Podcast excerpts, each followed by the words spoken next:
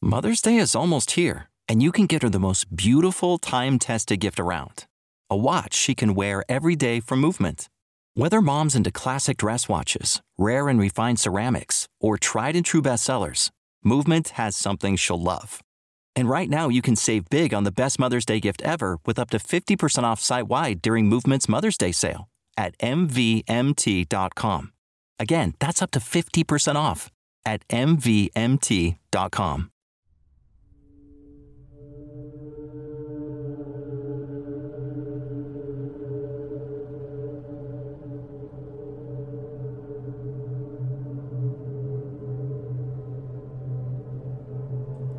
I never really planned to tell anyone this story. It's been well over 50 years, and at the time, I thought it wasn't worth it. But as my time on Earth comes to a close, somehow I can't bear to leave this story to die in the darkness. There's some kind of truth in it, one that I'm too stupid to understand. So I'll leave it in here. Maybe one of you can make sense of it.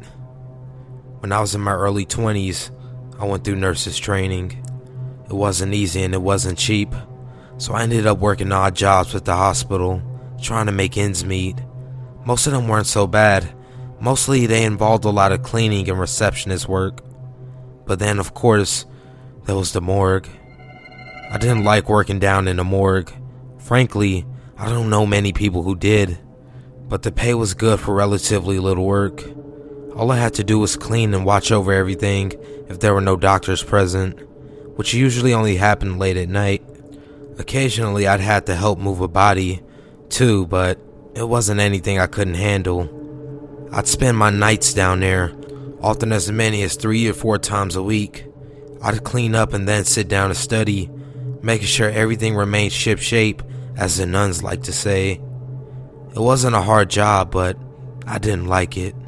See, the morgue was in the basement, down long hallways with dim lighting, you might think that working in a morgue will remind you of death, and well, you'd be right, but that wasn't all. The whole place felt like death, aside from the dead bodies it regularly housed. It just didn't feel right to me. I thought I was paranoid. One night proved to me that it was more than that. I still remember that it was a Thursday. I don't know why that sticks out so much in my mind, but it does. It was Thursday and I was alone down in a morgue. That night had been relatively uneventful, with only one body brought in. I remember that the doctor who brought the corpse down seemed a little on edge. When I asked why, he said, When this guy came in, he was perfectly fine, but he wouldn't stop shouting about how he was gonna die. We thought he was a hypochondriac, or maybe he was having some kind of mental breakdown. As we went to sedate him, Suddenly, everything in his body just shut down. It was as though everything inside of him stopped. He died in minutes. We simply couldn't resuscitate him. No one has any idea what killed him. My heart twinged as I helped him put the corpse into the table.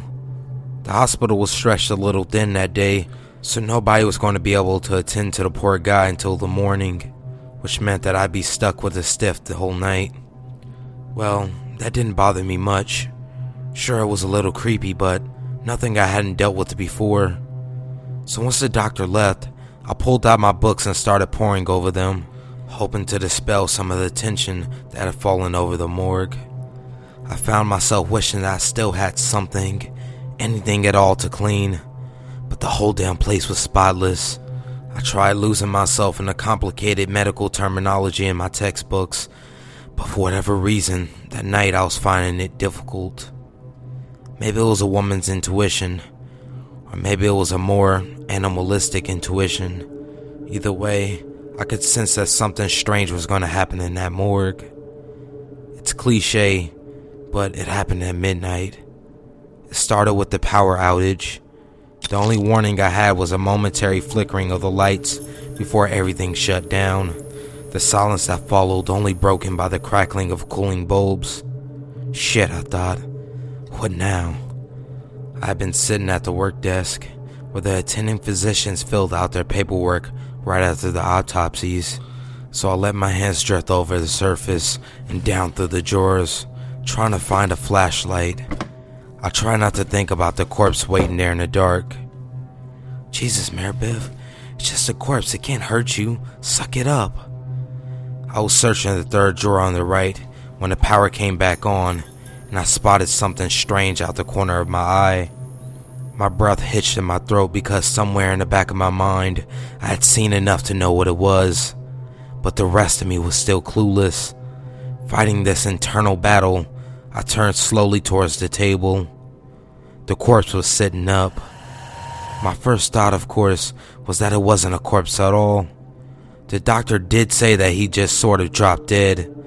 They must have made some mistake but something kept me from rushing over to find out if the guy was okay. He wasn't breathing. His body could have been a statue of how still it was. I tried to tell myself that he was most certainly breathing. I just couldn't see it from here. But I wasn't convinced. I tried to force myself to walk over to him, but I couldn't. Suddenly, his head snapped towards me. I didn't even see it happen. I blinked and the position of his head had changed. To make matters worse, it should have been impossible because I was diagonally behind him. Heads do not turn that far back, not unless they're broken or severely damaged. But here he was, his eyes trained on me. And that's when I noticed the eyes. Mostly that they were gone. They were just two empty, meaty sockets staring back at me. And yes, they were staring. I was positive that the corpse had eyes when it was brought in here. It didn't matter because they were gone now. I blinked. This time it was sitting up, its legs dangling off the side of the table. They swung there like the legs of a rag doll, and it was their terrible motion that I found my voice. I screamed and ran for the door. Do you remember those hallways I told you about? The long ones I had to walk through to get to the morgue? They were lined with bodies. They were still um, unbreathing, noticeably dead, and absolutely none of them had eyes. But they all stared at me. That almost froze me right there, because it felt like being trapped between two deaths.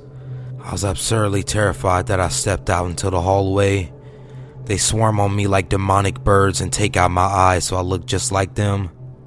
All the while, Somewhere in the back of my mind, I knew that the other course was fast approaching. I made a mistake just then. I turned around. It was standing less than a foot behind me, those sockets still boring to me as its mouth hung, unhinged.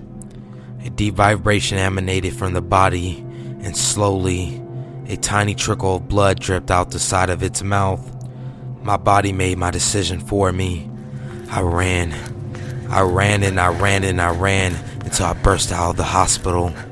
The nurses on call tried to stop me, but I wouldn't be stopped. I ran the few blocks that separated the hospital from the dormitories. I ran inside and collapsed on the floor, frightening the holy hell out of Sister Ruth, who happened to be monitoring the door that night. Sister Ruth was strict, but she was kind. She knew I was supposed to be in the morgue until about 4 in the morning so she was ready to give me hell until she saw my face. I don't know exactly what she read in my expression, but she didn't chastise me. She didn't ask me what happened either. She simply placed a call to the hospital to notify them that they needed to send someone down to replace me. By the time she got off the phone, I was sobbing, the terrifying vent in my tears. She placed her arms around me and whispered, Shh, it's okay. You don't have to go back there. And I didn't. My years as a nurse, never once did I go back down into that morgue, or any morgue for that matter. I'm no stranger to death. I'm no stranger to pain. These things don't scare me. No, it's what happens in those few hours after death that I don't want to know about.